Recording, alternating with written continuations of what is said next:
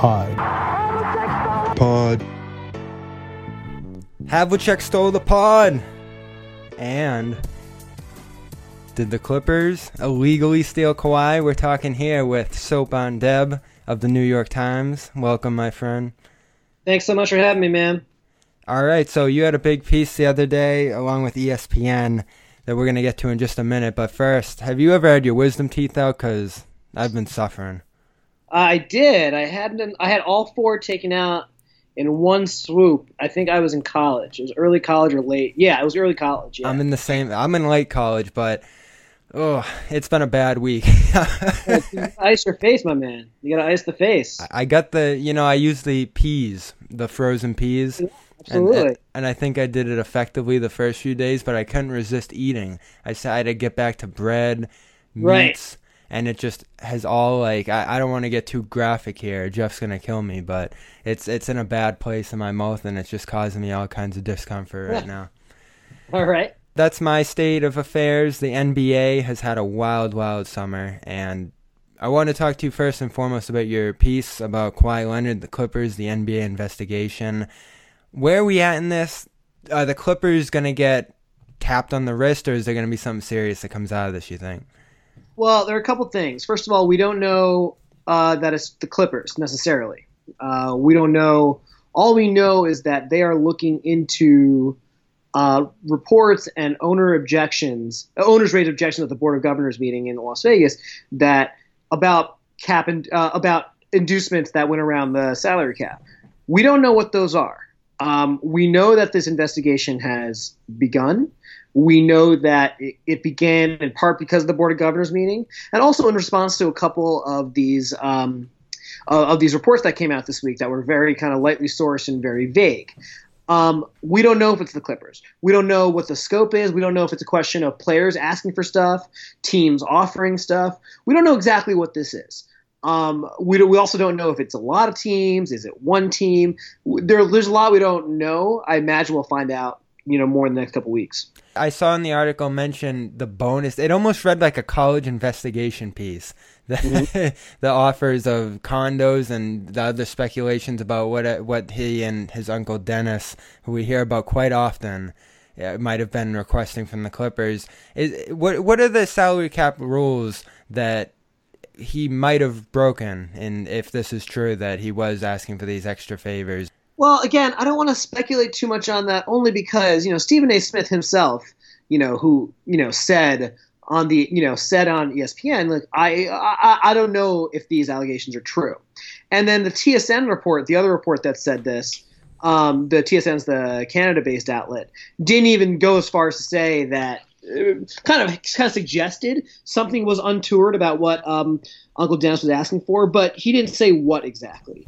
So, you know, I don't want to go too far in saying what could have prompted this, other than the fact that obviously the NBA felt it was serious enough to open an investigation, and that there were several owners that raised concerns, you know, at the Board of Governors meetings in Las Vegas. So, you know, I don't have a sense of how seriously they're taking the, whether it's the Clippers or whatnot. We just don't know yet. We just don't know what that could possibly be. What what they offered that was outside the bounds of the CBA. Like you, you probably can't offer someone, you know, an ownership stake down the line, for example. You know, you can't make under ta- under the table deal that says, okay, Yeah, yeah, uh, you related it to the Joe Smith situation from way back. Yeah, I mean the Joe Smith example is a good one where you know Joe Smith signed a less than less than market deal, but secretly signed a separate deal that was far more lucrative. You can't do that. Look, the NBA is under a lot of pressure, I think, because you know between you know what seemed to be fairly obvious tampering going on, and look with all the player movement going on, how fast the news cycle goes, with all these players asking out of their contracts early, you have a case where you know I think the owners are suddenly being looking around and saying the landscape of the league is changing changing right below us and contracts don't mean contracts anymore. So you know it should be interesting to see how this plays out Yeah, it's very interesting, and it's it's there's a weird dichotomy there because we love this. We absolutely love the transaction. I, I think there's there would be if we if we voted what's more exciting the transaction or the NBA game the NBA regular season game I think it's by and far away the transaction and the, the, the massive transactions we see every summer are a big big reason for the interest the obsession the social media cult around this league and people have known for so long I mean you know people in the article too Bobby Portis coming on pretty much admitting that there was tampering going on with his recruitment to the Knicks. People just accept this.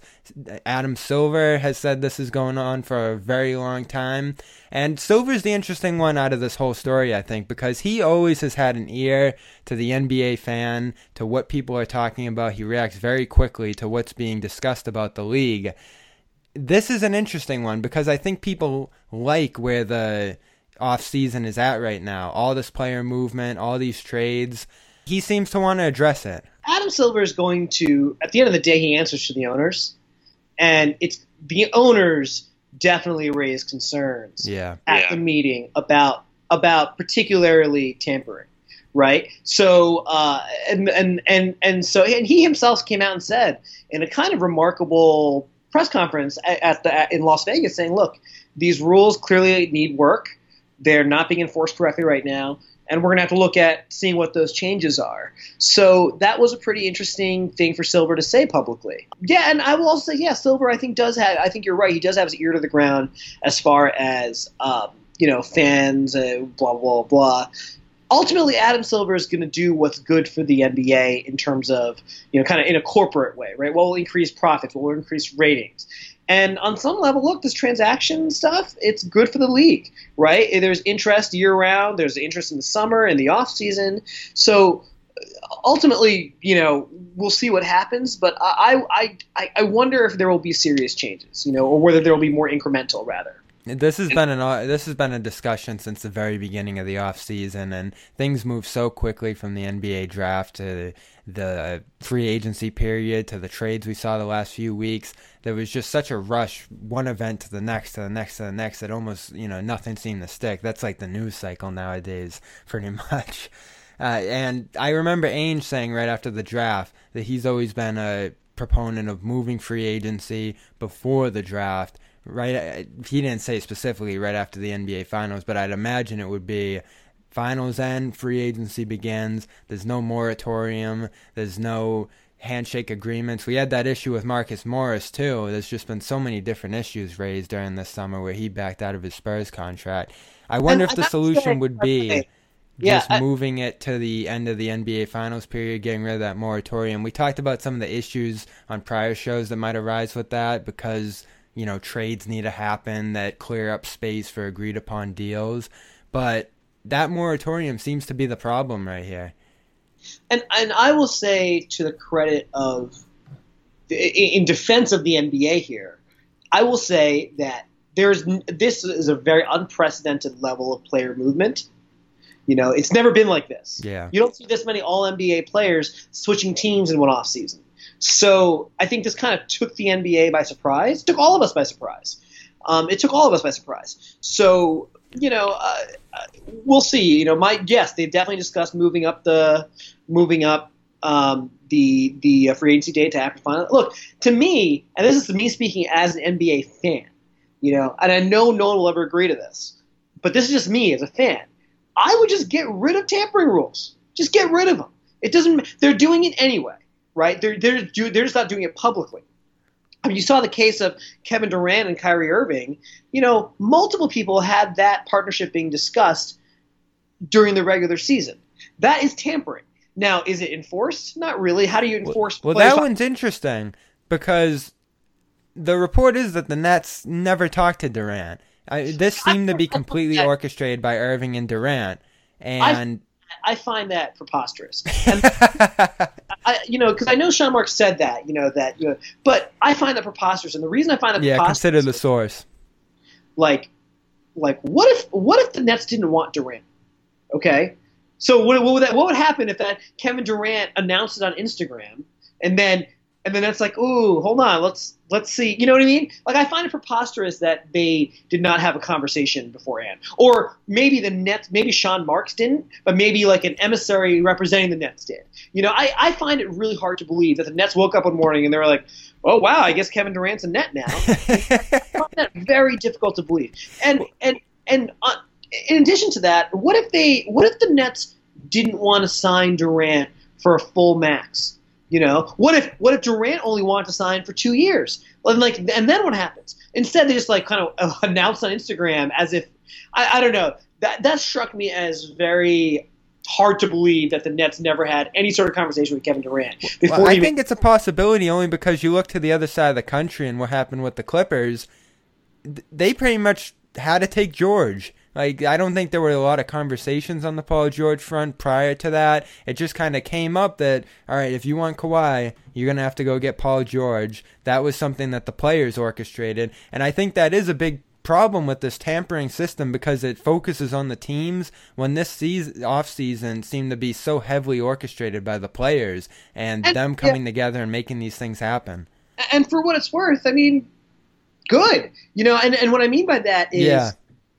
I'm sorry, like the league is frankly more fun to follow if the tampering is going on in public.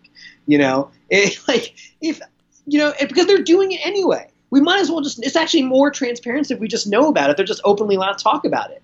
Now there there is a distraction factor for young players you have to fit, fit in. So you're uh, finishing your rookie extension or something, and suddenly you know another GM says, "Oh yeah, uh, uh, Jaylen Brown you know, we're we're gonna sign. We're gonna sign. Uh, we want to. We're gonna definitely go after him and offer him an offer sheet. We're we're gonna give him one. Well, that that could be distracting to a young player. But at the end of the day, these are grown adults, okay, and these discussions are happening anyway. You know, so there's no point in pretending that this rule is being uniformly enforced. It's not. And and and Adam Silver knows it's not. Owners know it's not. You know, Grousbeck knows it's not because look, Kemba Walker the the clock hit six o'clock. Okay, on on that Sunday, the free agency began, and Kemba Walker was a Celtic. Okay, you know, and and so clearly this is going on. So you might as well just, eh, you know, I don't think it harms. I don't. I, I don't. I don't. I haven't heard an argument that says tampering hurts the NBA. Yeah, and I, if we talk about a solution, I don't think there is a solution to the player end of it. The players are always going to talk. They're friends. They spend off seasons together. There's literally no way possible to stop these conversations from happening unless you just had every uh, league official following these guys around every minute of their lives. It, when you consider that end of it, I think your argument holds there because you can attack the teams all you want. You can attack Magic Johnson winking on late night shows, but you're never going to stop the Durant Irving locker room meetings at the All Star game. Right, but and, and clearly it's not just players, right? I mean, look, what I guess what gets me is on some level the NBA cares about a certain kind of tampering because Doc Rivers went on ESPN and he said Kawhi's Jordan-esque and he got dinged for tampering, you know. But meanwhile, scores and scores of players get signed right away as soon as free agency hits. Bobby Portis, as you as you mentioned, straight up said on the record the Knicks reached out to him well before it was appropriate. Yeah, what did that say? He didn't have any reservations at all about throwing that out there. So at this point, if they're just going to flout it, if they're just going to be open about it, just you know, don't just just have it be legalized. You know, like at this point, don't even don't even do the fines for Doc Rivers saying Kawhi is Jordan-esque or Magic Johnson saying, "Yeah, we'd love to have Anthony Davis." Yeah, no kidding. Of course you would. We're here with Sopan Deb of the New York Times. You can read his piece about the NBA's investigation into whether the salary cap was violated on the New York Times website. Love the New York Times basketball coverage between you, Mark Stein, the rest of them. It's really been on the come up this year. But you haven't always covered sports. You you've no. covered a lot of different things, including I mean we, we talk about stick to sports.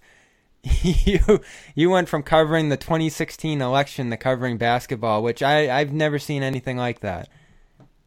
Well, it's actually there's a step in between there. So I actually so yeah I was I covered the um, I covered the Trump campaign. I was a, I was a campaign embed, so I traveled around the country with him for a year and a half, and then I um, I did that, and then after that, I took a job at the time. So I did that for CBS, and then I went to the Times and I covered culture for roughly two years. Um, the, the, culture beat was uh, film, TV, television, theater, music, dance, all that kind of stuff. Um, and then you know, there's a lot of politics and culture overlap. And then after a couple years, you know, I also did some NBA stuff. Like I did a, uh, I did that Kyrie Irving interview last year where he, um, he kept talking about the Earth being flat. Um, and then, and then, you know, I, I, I, you know, this opportunity came up, and um, I thought, why not try something new? I, I, never thought I'd be doing sports again. To be honest with you, I, I, went to college at BU at Boston University initially to go do sports broadcasting, and then after college, I never thought I'd do sports again because I just after a while, you know, the thing about being around athletes after a while is that you know, there's, you know, they get kind of sick of you, you get kind of sick of them, um, and so it's hard to like, you know, they're normal human beings, athletes, but we treat them, we put them on a pedestal, right? And and so you know, there are days when they don't want to deal with us, but we stick a mic in their face anyway. Yeah. And that's and so I never thought I'd be doing this again. But you know what? Um, the way that the Times covers basketball, it's a lot of features, it's a lot of you know, it's a lot of kind of interesting stories. So it's not like I have to, you know, kind of it, it, keeps the job from becoming a grind, if that makes sense. Yeah, well, and you got to go into other areas, and I, I think that's interesting because a lot of people who want to go into sports media, they just jump right into it in college, and it's sports, sports, sports, right from there for like the rest of their lives. That's all they focus on is sports, sports. You've been able to, you know, cover different areas, culture, politics. I feel like that makes you more well-rounded and improves your sports analysis in some way because you know as much as some people want sports to be covered strictly through the lens of sports there's so many different other aspects of life i feel like that touch on that whether it's music whether it's politics whether it's food like there's just all these different things that intersect with that that you know i think there is some benefit to you know going out and covering other areas i don't know if you feel like that helped you at all in your job uh, well, here's what I'll say. Nothing prepared me to cover basketball more than covering politics. There's a lot of overlap. Um, for example, instead of covering candidates, you're covering teams. Um, the the uh, the quality of the press people for each team varies depending on the organization. Same thing for politics and their candidates. The flacks, you know, the PR people, they vary in quality depending on the team. Um, access gets limited as the stakes get higher. That's that's very similar to politics.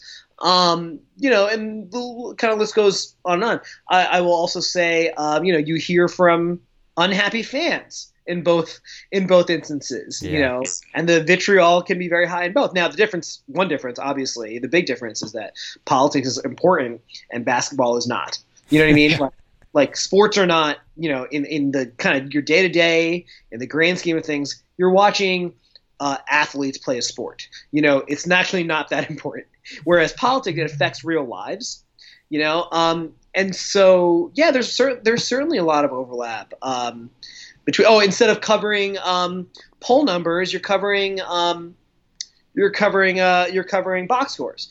If anything, I actually think it's problematic when politics reporters cover politics too much like sports. I was just gonna bring that up because you know, that that because that's me. what it feels like. There's overlap on both sides there. And you kind of saw that, like in the you know, like today in the aftermath of the Mueller hearings, you're hearing who won, who lost. You know, Republicans won, Democrats won. You know, so and so lost, Mueller lost, and it's like that is not a game. Basketball is a game.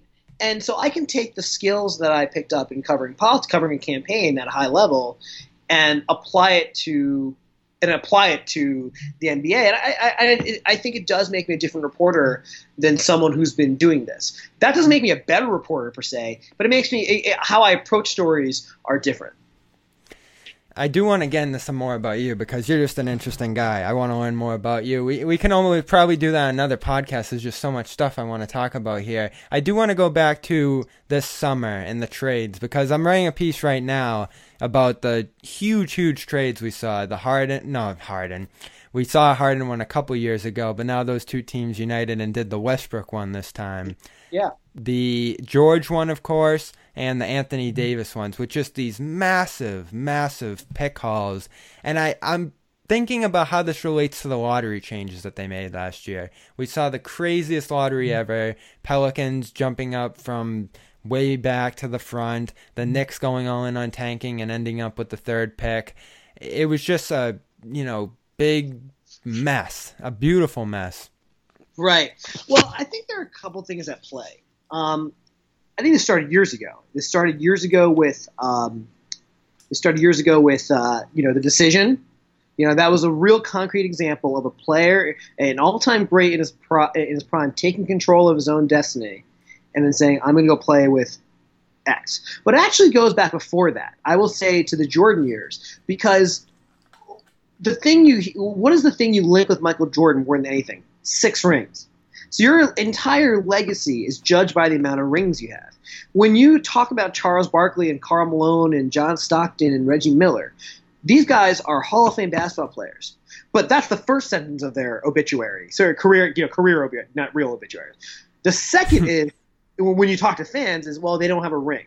And when you don't have a ring, your you know legacy somehow gets diminished, even though it's a team game and you're one of five players, and maybe you know you ran up against some bad luck what that has done is incentivize these players to do, you know, use this lever that's, you know, that they have and, and, and, and go win a ring.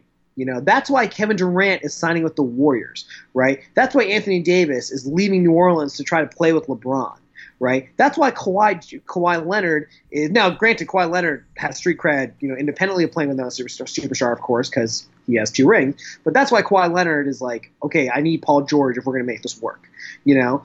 Um, and so, you know, the the list goes on and on. But part of this is a cultural issue that that fans have too have incentivized have, have too they define careers simply by rings and that is not I don't I don't think that's a healthy way to judge players because this is why you know you know like for example you know Kevin Durant won two rings you know but on those rings he had three potentially all-time greats next greats next to him.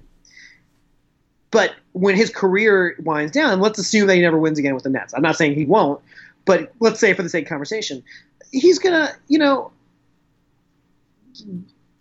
you know, I don't know that those rings will be taken as seriously, but I just think that we as fans need to stop defining players by the rings they win. You know what I mean? Isn't that interesting too? Because you know we know about Durant and the burner accounts, and we were talking about Silver having like that pulse to the fans, and just that whole culture being adopted by how the fans are perceiving these players based off championships, championships. It right. gets through to these guys and they change their behavior. I can't think of any other sport where the fans have like that big of an impact on how the league reacts and how the players react. Well, part of it is is that a single player well, players aren't judged by rings in other sport. You know, not you know, like Yeah. Yeah. You know, like honestly, uh A Rod won an MVP, I believe, with the Rangers in last place you know, or like having a terrible record. You know, I mean, because they know one player can only do so much in baseball. You know, you know, uh, in basketball, one player plays most of the game. They play, you know, 40, 35, 40 minutes a night. They play both sides of the floor. You're one of five players, uh, you know, on the team on the court at once, whereas in baseball, you're one of nine. Um, so all that is to say, you know, because one player makes so much of a difference, that's why rings have mattered a lot more, and the amount of championships you, you win matter a lot more. But um, you know, I, I, don't, I don't, I don't. I think the pendulum has swung too far in the other direction, and it started, I think, with Jordan. It started with those six rings. It started with you know, you know, uh, what was the quote that Jordan gave once? I think it was talking about Kobe. Six is better than, you know, I, I don't know much, but six is better than five. I think that was the. Oh no, I think I can't remember the exact quote. It might have been Jordan talking about Kobe versus LeBron, and I don't know. I think five is better than three, or something like that. It's like, you know, that's not. It's not a nuanced argument. It's not. It's not like, you know, this stuff is not black and white like that. Well, Jordan set the standard that that singular force can drive multiple rings, six championships, dynasty. That that whole th- monster got created there, and it is interesting because those dynasties existed before the Celtics, the Lakers previously, like those two teams going back and forth, winning the amount of championships that they did. But once Jordan comes, that singular force rather than the team being the driving force of all those championships, I think that flips things instantaneously right there. Absolutely. And but let's put that in perspective. If Jordan's 90s Bulls went up against the 1980s Celtics and Lakers, they probably don't win six championships. If those 90s Bulls go up against um, you know the 2016, 2017 Cavs and Warriors, you know I don't think they're steamrolling those teams. I mean, let's be honest here. You know the surround the teams that surrounded the Bulls in the 90s were not the high quality teams that we have in this decade or the decades before the 90s. So like you have to you have to like factor in nuance. I think when you're having these discussions. But to your point, yes, I agree. Jordan became the singular force in a way that kind of you know Wilt Chamberlain was decades before. You know, but even then, Jordan definitely redefined what that meant, what what what it meant to be a singular force. Yeah, because I don't think Russell will get that, and Wilt didn't have the amount of championships that Russell did, as I'll point out. But I don't think Russell gets the credit for the 11 championships as much as like the Celtics organization does, and the teams and the other pieces around him, the team there. Whereas Jordan, you know, not Phil Jackson, not Scottie Pippen, it's Jordan, not the Bulls even get right. credit for the six championships there. Right. Right. No, I, I, you're totally right. Um, now, that's not saying Michael Jordan isn't the greatest player in history. He, he could. But I think you can make that argument without using rings. Yeah. You know what I mean? You don't have to say, oh, he won six rings, so he's the greatest. There are other things that factor in. So anyway, I, am not saying you shouldn't factor in rings at all. I'm saying that that shouldn't be the sole defi- de- defining of someone's career. You know, like like it because it because it keeps people like. I'll give you two examples which this really bothers me for and we're kind of, and I want to get back to your question about the summer and the trades, but like Dwight Howard and Carmelo Anthony. Dwight Howard and Carmelo Anthony are first ballot Hall of Famers. They should be unanimous, as not even a question. But because they don't have a ring, Howard went to the finals once. Uh, uh, Melo went to the Western Conference Finals. There's like, oh well, they don't have rings. They weren't winners. Blah blah blah. They were dominant in their primes, straight up dominant he, Melo was a top 10 player. Howard was probably a top five player in his prime. But because of the rings discussion, there's like this, this like, you know, cloud hanging over their careers as to whether they were actually Hall of Fame worthy players. And the answer is yes, they were. Um, anyway, so that's, that's kind of my spiel on this. Back to your point about, you know, player, player movement and all this stuff.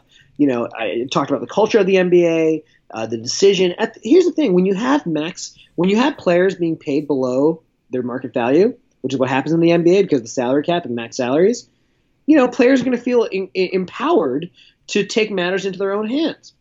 You know, and especially when they can trade you whenever they want. You know, Isaiah Thomas, you know, goes through a lot of family grief, goes out and drops 50 in the playoffs, carries the Celtics to the Eastern Conference Finals, and he gets traded right away for Kyrie Irving. You know, and, and and so if you're a player looking at that, why shouldn't you go? Why shouldn't you take control of your own destiny? Look at Chris Paul. You know, and uh, Chris Paul gets traded to Oklahoma. I don't think that's what he had in mind for himself. You know, as he enters the twilight of his career. What do you think about the cost of a star nowadays that has just skyrocketed? Because if we do look at those two trades, the Chris Paul trade and the Irving trade, that Irving trade looked like a pretty big package back then. The Brooklyn pick, Jae Crowder, Isaiah, Ante Zizic, like that. That for that time, that looked like a sizable deal. Now you look at four to six first round picks moving well, between these Davis, between the Westbrook and the other deals that almost went up after every single trade. We looked at the Lakers trade and were just astonished with the amount of picks that moved, and it got higher from there. Never mind, oh, is this going to happen in future years? It happened twice in the same offseason right after that. Is that the future? is that just another anomaly after this? I don't think it's an anomaly. See, it used to be that it used to, uh, you know, that it used to take years to rebuild your team when it got bad because you'd build through the draft right? But in this new era of player empowerment, you could swing for the fences and get a star player right away and turn around your franchise really quickly. Look at the Nets. Okay, look at the Raptors. You know, um, and so and so I think draft picks are less valuable today than than cap spaces. So now the rebuilding, you know, I think w- the model you're going to see is is cap space. People are going to hoard cap space, and if that means giving up a first round pick to give up a bad contract? Sure. In terms of the asking price for what it takes to get a star, yes, at face value, okay, Paul George and Anthony Davis got huge returns for Oklahoma and New Orleans. However, we don't know what those actual returns are. We don't know what this deal looks like a year from now. Because let's say, let's say, I, I, don't remember the exact number of picks. Let's say the Pelicans got like five picks and Lonzo Ball and Brandon Ingram and uh, who is that it? Yeah, I think I think Josh okay. Hart. Don't forget Josh, Josh Hart. Hart. Right, right. Okay. If all five of those picks end up in the twenties, okay, and Lonzo Ball doesn't prove himself to be an NBA player, and Brandon Ingram turns, I mean, I think he's already definitely a, a, a bona fide rotation player, but he doesn't turn into an all star. Okay? And look, most picks in their 20s don't work out. So if that's what happens, then is that actually a win for New Orleans? Same for Oklahoma. Thing is, we don't know. The, you know, on at face value, it looks good, but we don't know what these deals look like. Um, and and frankly, they might not even keep all of it. They might trade it for someone else. So we don't know what the asking price is because we can't judge these trades until years down the road. And look, the Celtics Nets deal is a perfect example of that. If you remember at the time that you know Pierce and KG were given up for like Gerald Wallace and Kris Humphries and whoever else was in that flotsam deal, it looked people were criticizing the Celtics. Yeah, How, that's right. How could you give up Paul Pierce and Kevin Garnett for that?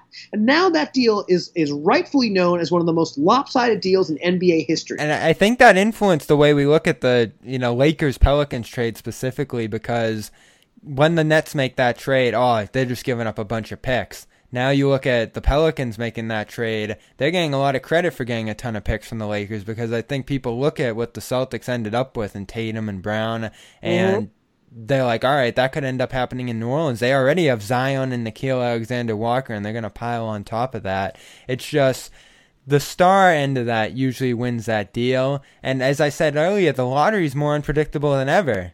Even right. if you are getting like a decent shoe in lottery pick, like you could end up back in the Knicks range as they were this year. Yeah.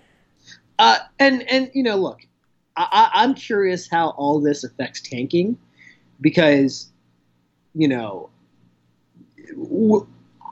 I, I, don't know.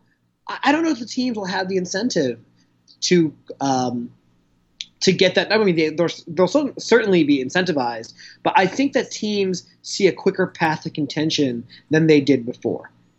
You know, because players are more willing to leave their own teams.